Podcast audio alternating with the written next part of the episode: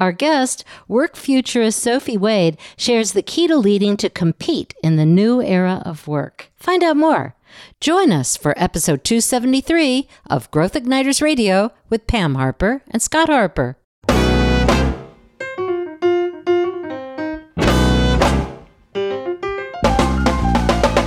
This episode is brought to you by Business Advancement Incorporated, enabling successful leaders and companies to accelerate to their next level of success. On the web at businessadvance.com. And now, here's Pam and Scott. Welcome, everyone. I'm Pam Harper, founding partner and CEO of Business Advancement Incorporated. And right next to me, as always, is my business partner and husband, Scott Harper. Hi, everybody. It's great to join you again.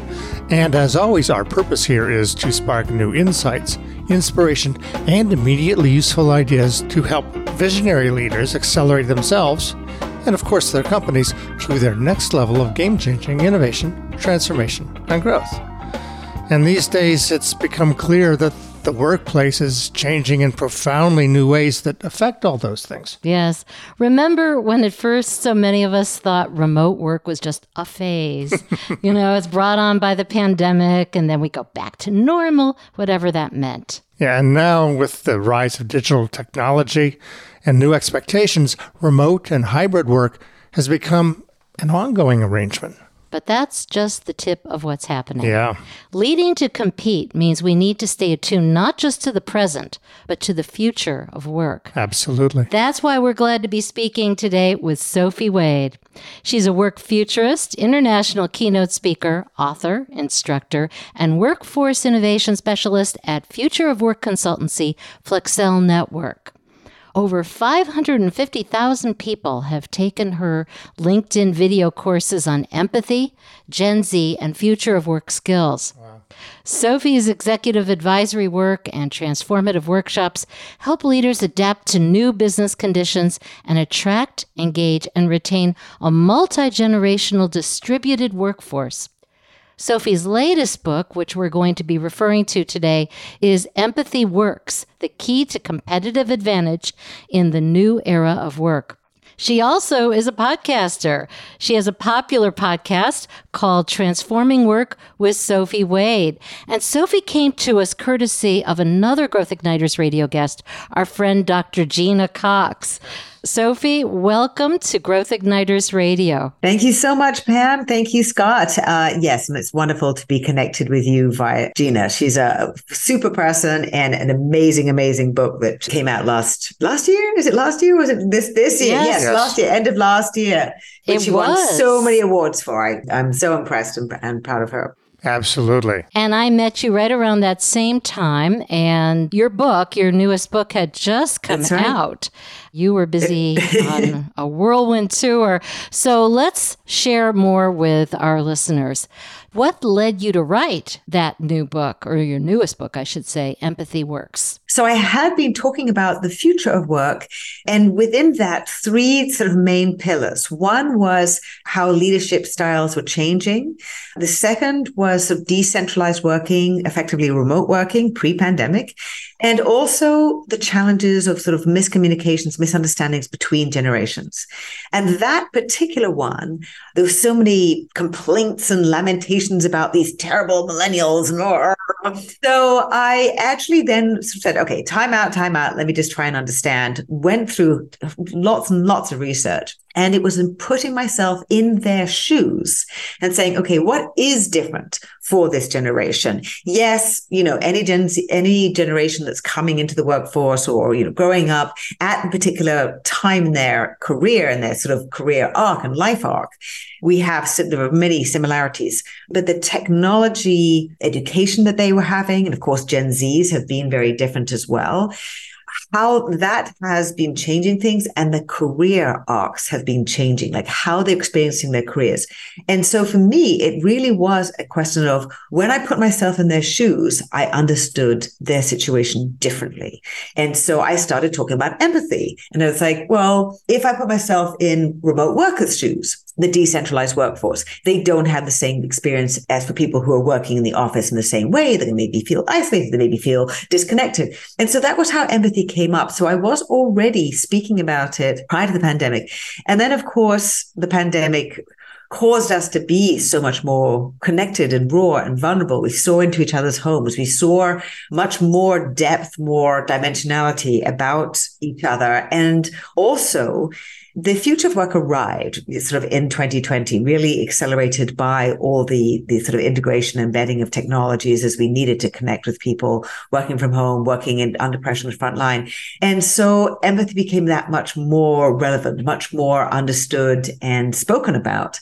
And so I really wanted to capture a lot of the different elements of that, particularly because now we are needing to work, to be working much more closely together. We're needing to, there's much more teamwork, much less predictability in our workplace and therefore, it seemed to be the time. And because empathy works, I thought, well, I should, I should write about that.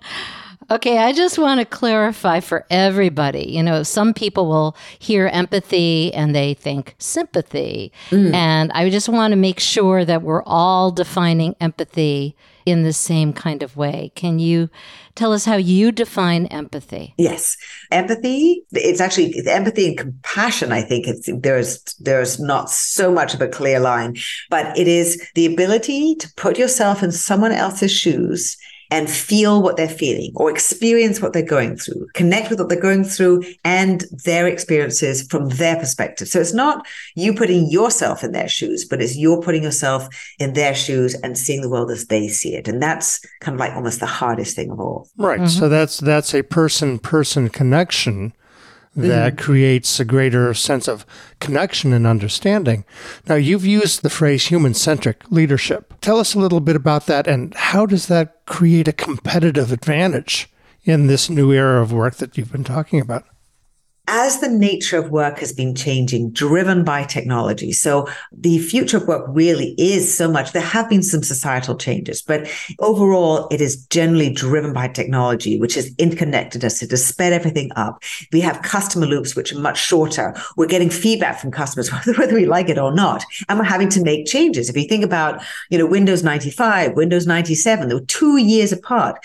But whereas Zoom actually introduced 400 new features over the course of 2020 alone. So there's this continuous process of updating and upgrading. And that's sort of symbolic of how we've, we're, we're needing to keep moving. There's no, no specific product releases. It's a sort of ongoing change. And in that environment, it is so much less predictable. We're, we're needing to come together in cross disciplinary teams. We're needing to, to bring people with different mindsets and different capabilities together and working much more closely in teams. So I think HBR said that collaborative work has gone up 50% over the last 20 years. Project work has increased 40 fold over the last 20 years. So we're working very, very different ways and we're working together as humans much more closely. That's really interesting. The more that we are digitized, the more human centric we need to be. Is that what you're saying? Exactly. So I see it as this such a very cool uh, sort of equilibrium, right? So there's the, the, there's all this technology, and yet it's actually bringing us together as talent that much more. So I do see both HR and IT as being very strategic in businesses now. They really need, and facilities management, I think is also really important as well, coming together because IT now is no, it's not no longer just providing emails or it's just sort of, you know, that back office, it's a cost function. It is strategic as are, as are your talent. So HR has to become a strategic role because they're the ones who are using all these amazing technologies it is really changing. We need to shift our mindsets. And that's a big, big thing in terms of how we're thinking about leadership, how we're leading. We're needing to decentralize decision making. So leaders become more guides, overseers, rather than doing this sort of command and control. They can't have all the answers. We're moving way too fast. What makes empathy, as as you've been writing about it, an especially critical value, mindset, and skill under these particular circumstances? And we'll start here and we'll keep on going after our break when we're we needing to work that much more closely together? You know there's been this phrase for a while now which says you know bring your whole self to work. Well we have been rather sort of two-dimensional cutouts. You know it, it, we haven't been fully into that dimensionality of ourselves that we saw during the pandemic.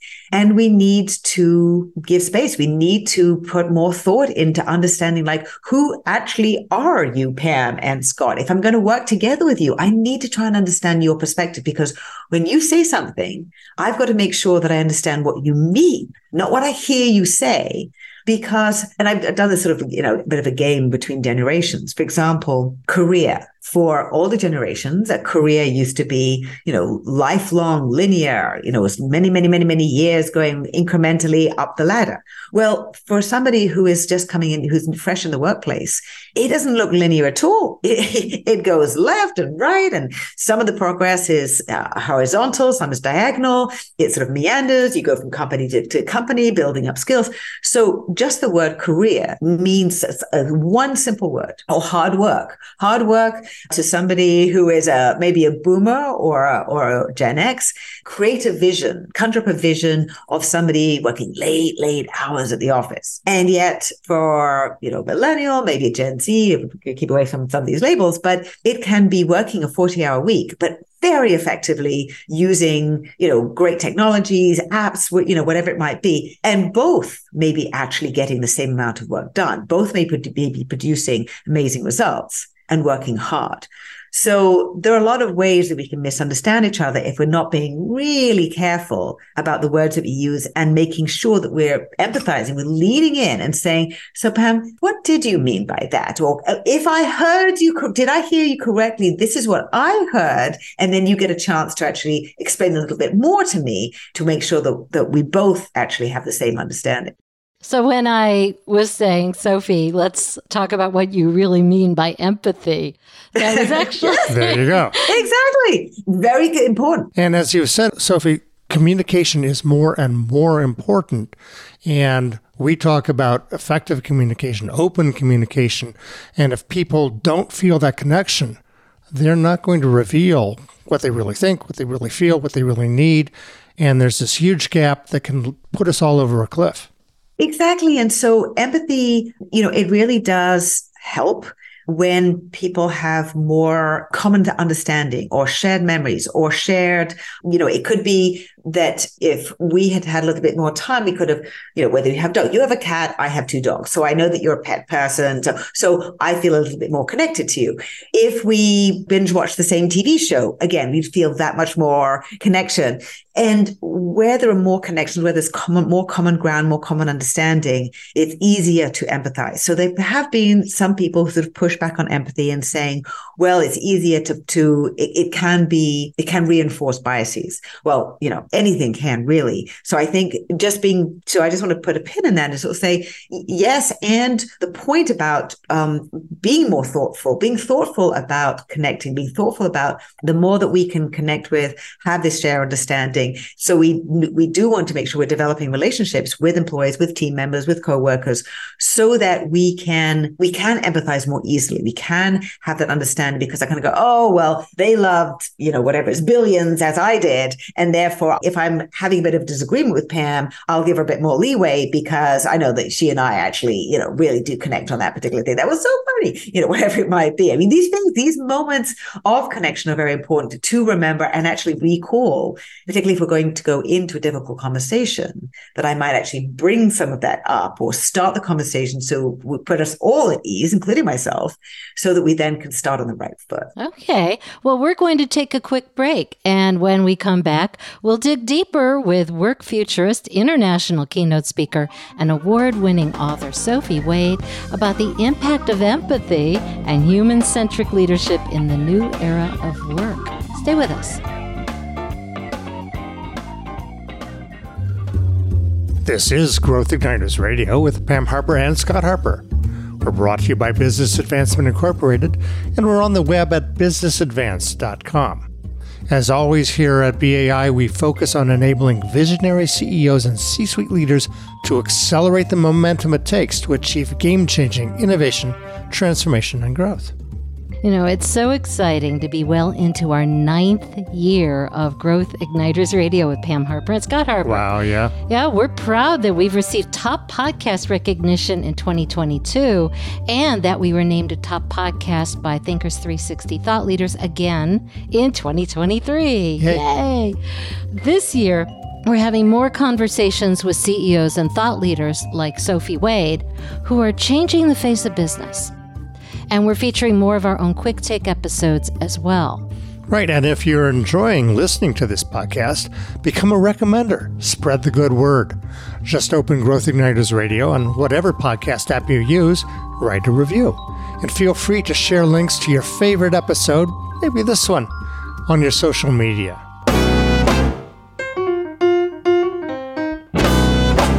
Welcome back to Growth Igniters Radio with Pam Harper, that's me, and Scott Harper. Today, Scott and I are speaking with work futurist, international keynote speaker, and award winning author Sophie Wade about leading to compete in the new era of work. Sophie, tell us how people can find out more about you, your books, your speaking, your LinkedIn courses, and everything else. Thank you, Pam. So, uh, LinkedIn is actually a very good place to be checking out all the different things that I'm doing. My courses are there, but I also post a lot of articles. I comment on articles and share research and comment on research as well. There's been a bunch of articles in the media which have been a little bit inflammatory. So, I've been sort of making some comments there. Also, sophiewade.com is I have a lot of information from on my speaking and flexcelnetwork.com. And that's my The Future of Work consultancy. And you can find out more information and links for this episode by going to growthignitersradio.com, episode 273, and scrolling down to resources. In our first segment, Sophie was clarifying, empathizing with each other about the word and what it really means and how we can begin to create connections so that we can be more productive, more creative, and all the things that it's going to take to lead in this new era of work. Let's dig a little deeper here. Everybody has stories about these things, and I know you have so many stories. Can you share just one with us about the impact of leading with empathy in the workplace in this new work era? there are so many moments. There was one particular one, in fact, there's in my book at the very beginning because it was it was an enlightening one for me. I was talking to a woman business owner. I did a lot of work for with NAWBO, the National Association of Women Business Owners. She has her own business. She has, um, I'm not quite sure how many employees, but she has a, a good number of employees and is an accounting firm. And she was wanting to, she was having tr- problems hiring more accountants, more young accountants. And the issue I was going back and I was trying to sort of offer some solutions and saying, well, in, instead of actually having your accountants go on site for your clients and go all the way, then they could, they could actually connect using Zoom or this was pre, obviously pre pandemic. And she was like, no, no, no, they have to be on site. They have to be on site. And I was like, yes, but you're wasting 20 minutes, like driving to, you know, 20 minutes, half an hour, driving there and driving back. And if you don't have that many people and you're, you're so short staffed, then maybe that would be a one way to do it. Ultimately, but, and she kept pushing back and she kept pushing back. And ultimately, I suddenly realized she was empathizing with her clients. She was trying to make sure that her clients' businesses were taken care of. And that's where she was focused. I was empathizing with her and her business issue. And so I was missing the point. And, and finally, when I actually said, well, hang on a second, you said to me that the most critical thing for you was ensuring that your clients stayed in business, right? Well, how about you pitch it to them as though and explain to them that using this new technology is going to help their businesses stay in, in business. It's to help them stay in business and be, be operating and, you know, forward thinking and pioneering.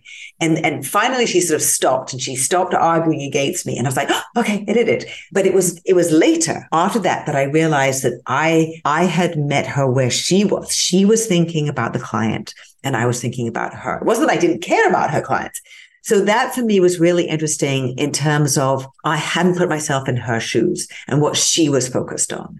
And I think there are lots of CEOs now who are really focused on their clients and still trying to make sure that their clients are taken care of.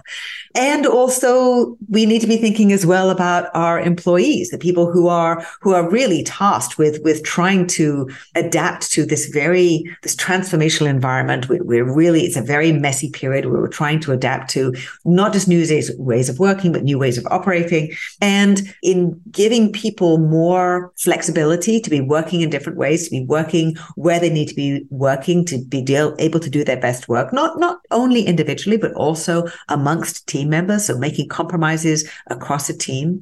These are the things that are going to help people transi- transition and be working together more closely during this rather, you know, turbulent, a little bit disruptive period. We had the, you know, the pandemic was very disruptive. Now, now we're just going through a sort of period of uncomfortable and I'd say messy change. Now, Sophie, one of the things I found very interesting about your story is it really illustrates one of the concepts that Pam and I talk about a lot, which is if you're talking and talking and talking and nothing productive is happening, you're probably talking about the wrong thing. yeah. Yes, yeah. exactly. Whether it's you never put the remote back or, or whatever, but how can we become more sensitive to that thing that signals us I got to have to change my point of view. I have to ask the questions a little differently so that we can have that more effective connection. What are some things that people can do? in my book, I, I, talk about the sort of the theory and, and why we're here and how things are changing. And then I get very practical in terms of empathy habits. And a key aspect of that is listening. So there's the setting up a meeting or setting up, setting up an interaction, which I sort of talked about in terms of making sure we all we have common ground, connecting, you know, how's your cat? How's my dogs? You know, just like getting familiar, reconnecting on the places that we know that we have connections, we have common grounds. We, where our sort of our minds are open and not resistant to being receptive. And then if, as we're talking, as we're explaining where we are or what the issue is or what our opinion is, the other person is then listening and asking open questions. The closed questions, the sort of the yes, no type question can be helpful to, to wrap up a conversation.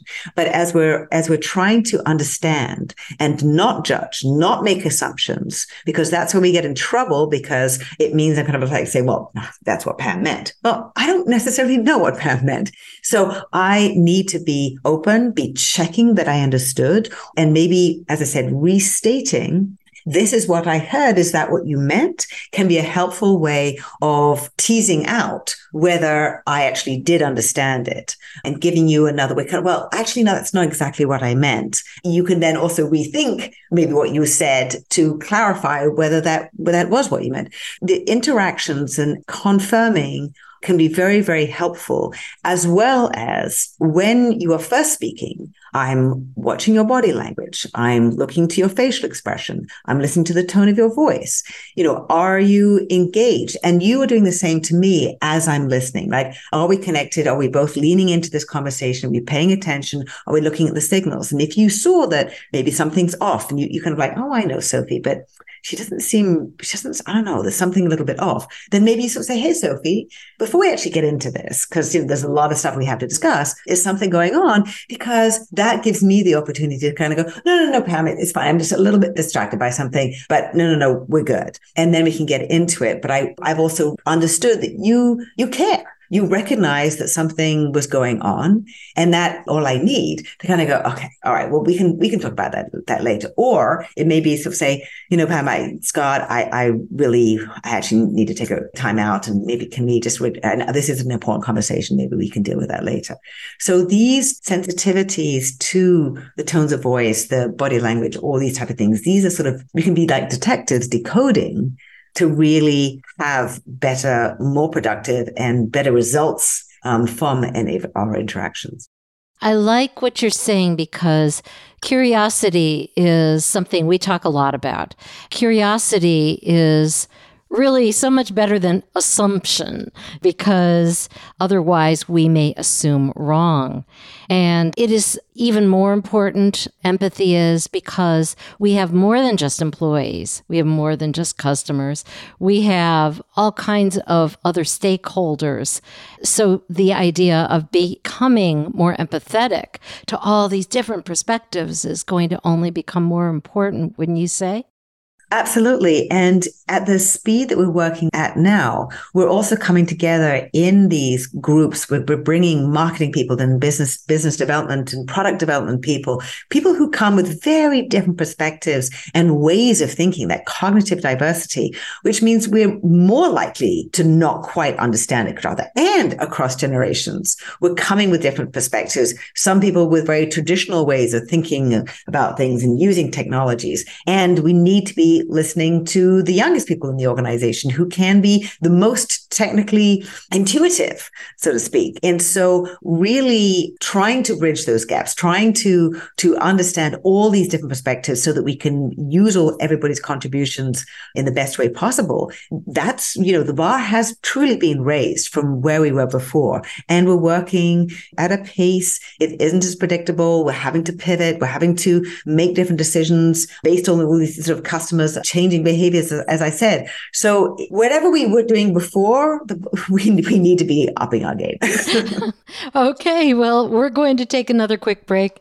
And when we come back, Scott and I will speak more with work futurist, international keynote speaker, and award winning author Sophie Wade about immediately useful ideas for establishing new empathy habits in the new era of work. Stay with us.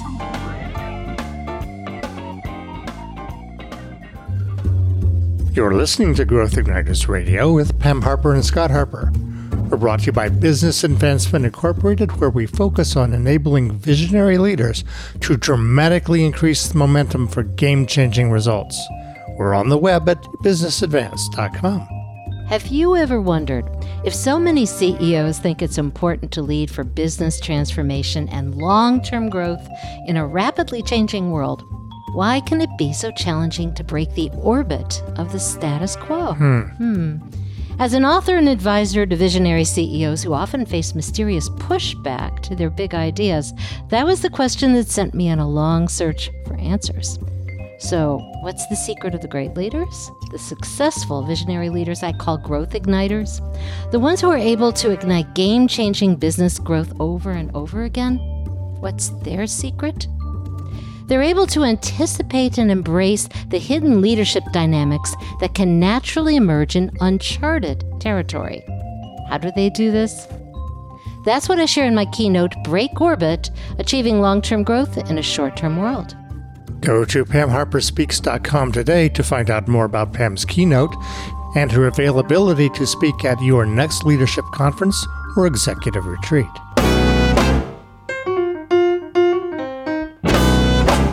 Welcome back to Growth Igniters Radio with Pam Harper and Scott Harper.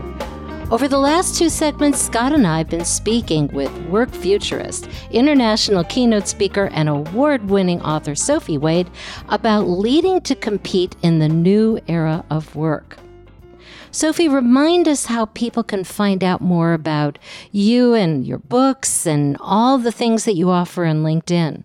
Thank you so much. Yes, LinkedIn is a good place, sophiewade.com, as well as flexcelnetwork.com.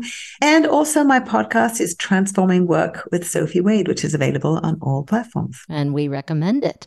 You can also find out more information and links for this episode by going to growthignitersradio.com, episode 273, and scrolling down to resources. We are at the point in our episode where we talk about very practical things, three immediately useful ideas. And in this case, it's about establishing new empathy habits to help our leaders and organizations become more competitive in the new era of work. So let's take each idea one at a time, Sophie. What's your first one? I've already mentioned in terms of like setting up a meeting and some of the things that you can do in a meeting. So I'd like to focus at this point on some of the intergenerational challenges that we're seeing. A lot of tension to do whether it's to do with ways of working and work arrangements and assumptions about, you know, why people are doing this and why they're asking for that.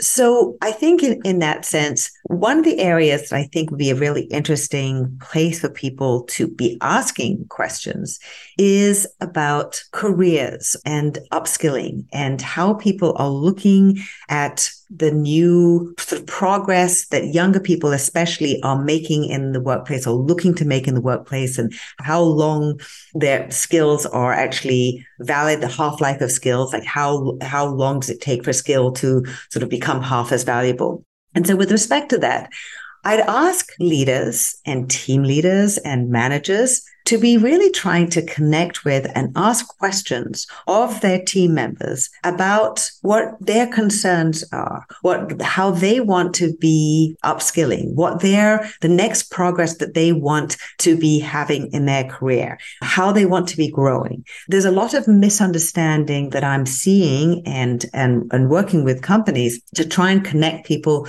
to sort of really understand that how much we've moved away from these linear career progression. So I think really stimulating, sort of empathizing both the young person who is who is the team member talking to their manager, sort of understanding their perspective, and the manager talking to them about um, sort of what their concerns are. How how can we get how can we meet our business needs? How can we get our tasks done? Or get our projects done? At the same time, the young the team member is really looking to be upskilled, to grow, to meet the business needs, but also to be continually making sure that they can stay competitive. This really resonates too because we were just having a conversation with Eddie Turner. I believe you know him oh, as well. Yeah, yeah, sure. Yes, and so we were talking about emerging leaders, and what you were sharing with us fits so neatly with that too, because now you're talking about being curious, not assuming, having the mm-hmm. ability mm-hmm. to identify things in people where they go, I didn't know they wanted to do that. Uh. you know, I always thought they wanted to just do something else, and they're telling me they want to grow in this direction. Wow. And focusing on outcomes. Outcomes, the things that, that need to happen in the business, not activities, but what has to happen. And the outcome of what the person wants, not what they want to do, but what it means to them and how that will help them meet their dreams and ambitions. Specificity. Exactly. So you end up having a much more powerful, closer relationship and more powerful conversation that connects the team member and their manager. And there's a much more fruitful dialogue that helps the manager not make, not assume what is causing the person to be acting or not acting exactly the way that they would assume that they would have done in that particular situation. I mean, for example, side hustles. Side hustles is, you know, 60, I think it's 59% of Gen Zs and 61% of millennials and also 36% of Gen Xs apparently have side hustles. And that, for the most part, is about reducing financial stress it's making sure that they have some kind of financial cushion. It is not necessarily a distraction tool. It is simply, I don't have any job security. I need to be paying the rent. You know, I could be fired at any moment. I could be let go. I'm very worried about that. And so it's not trying to to not care. It's not trying to be quiet quitting or whatever. It really is trying to be very practical. So there are assumptions that people can make, but if you have the conversation and you understand more about your employee, your team member, what they care about, what their strengths are, what their skills are, and try and sort of align them with what they're doing, help them progress. Like, what is it that you want to be doing next? Oh, you want to be over there. Okay, let's just try and work that out. You want to maybe be in one of these other teams. Okay, let's try and see that. You may not be able to do that immediately, but maybe in, in a few months' time, we'll talk to John. Maybe you can do a side project, which is additional to your work, but at least you can get to explore that and see if that's something you want to do. Fantastic. The younger folks are not, they're, they're not demanding all these things. They really are keen to grow. They're keen, they want to reduce their financial anxiety and they want to make sure they stay competitive. Once the managers hear more of that, it actually helps, you know, builds the trust because they actually sort of understand more about where the person is coming from and the fact that they're actually both going in the same direction, much more than they, they, they probably thought they were. Good. What's another practical way to hook into another empathy habit? I do look to leaders to be more facilitators in a meeting which means generally not necessarily giving your idea first, maybe not even offering your idea at all, or potentially ideas can be gathered before the meeting and shared anonymously. Uh, one company I came across I was working with, very interesting. They actually do their brainstorming sessions in two halves because some people, often introverts, but some people really like time to process the idea. So they have a, you know, half the brainstorming meeting on one day. And then the next day they'll finish it up because some people, they maybe have a shower, they go on a walk with their dog. and so that's one way to do it. So I think there are many ways to actually explore having brainstorming sessions in different ways. They don't all have to be in person but they can be using different means to see what works for a particular team. And it can be great to have an in person kickoff. It can be, but the way that interactions are done and having the leader be the one who is helping make sure that everybody is heard, everybody contributes their idea. Again, some people may really prefer not to offer it themselves, but, but they sort of share it anonymously. And it is very typical for people within the team to, to really be following the leader's example. So if I'm, if I'm leading the team and, you know, everyone's going to say, oh yeah, Sophie's idea is great. It's the best. It may, it may be not the best idea at all. So if it's either anonymous or I give my idea last and we've all sort of discussed what the ideas are and the leader of the team becomes much more of the facilitator, the moderator, that in these days, it's also not only is important because leaders cannot have all the answers as we're going through so much transformation. It's, it's helping teach the sort of delegation, the decentralization of, of decision making and helping empower you know people down and out across the organization so that teams can be responsive so that they can take accountability for their decisions so that's a fundamental mind shift in terms of the role of the leader. So I want to emphasize leader as facilitator, not the person who knows it all, because we can't. Realistically, we can't, not in this era of work. So let's go to a third immediately useful idea for developing the empathy habit.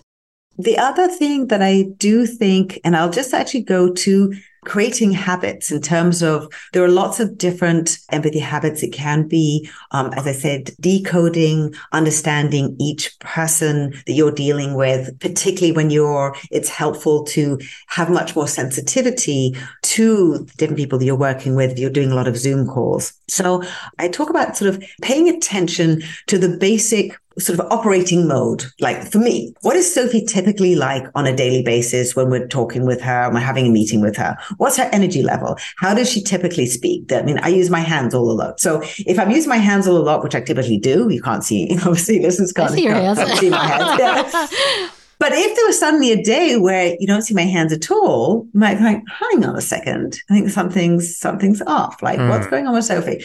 So pay attention very sort of overtly in a very in a very deliberate way to be paying attention to someone's sort of normal operating mode so that then in the future you have a, an understanding oh something is off because sometimes we're working so you know we're working fast we're trying to you know get so many things done that it's not so obvious. So being very deliberate and purposeful about it is something that is very helpful.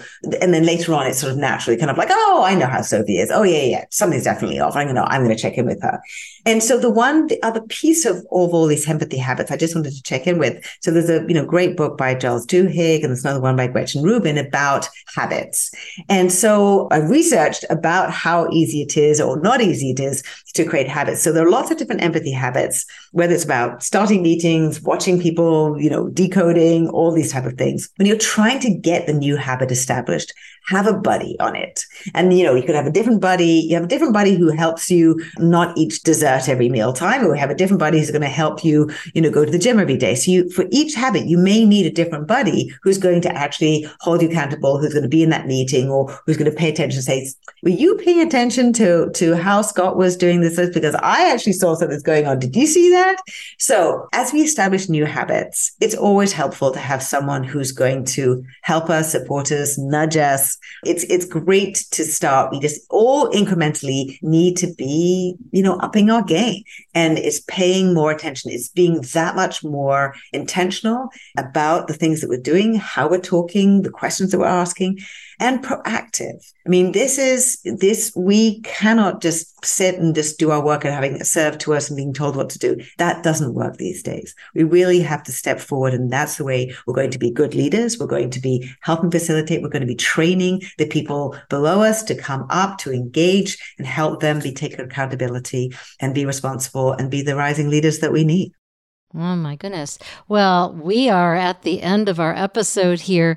Sophie, this has been a really enlightening conversation. I think there is so much to unpack. And of course, that's why you have a book.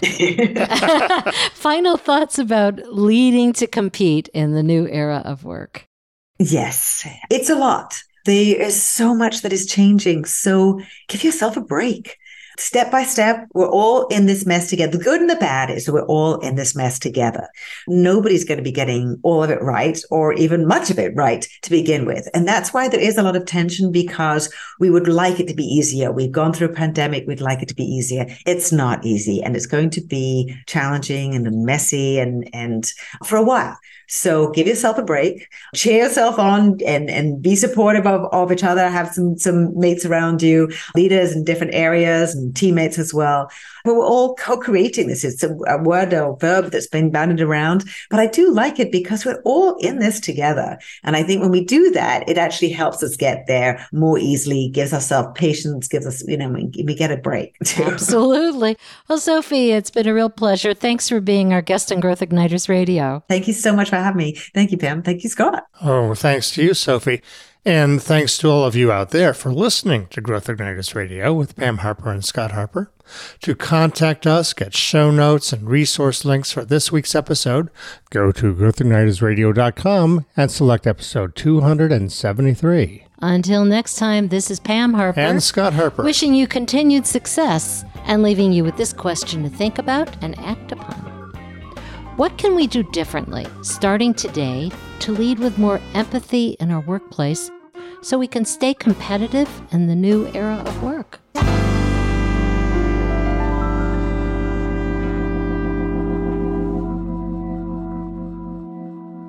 Growth Igniters and Growth Igniters Radio with Pam Harper and Scott Harper are registered service marks of Business Advancement Incorporated.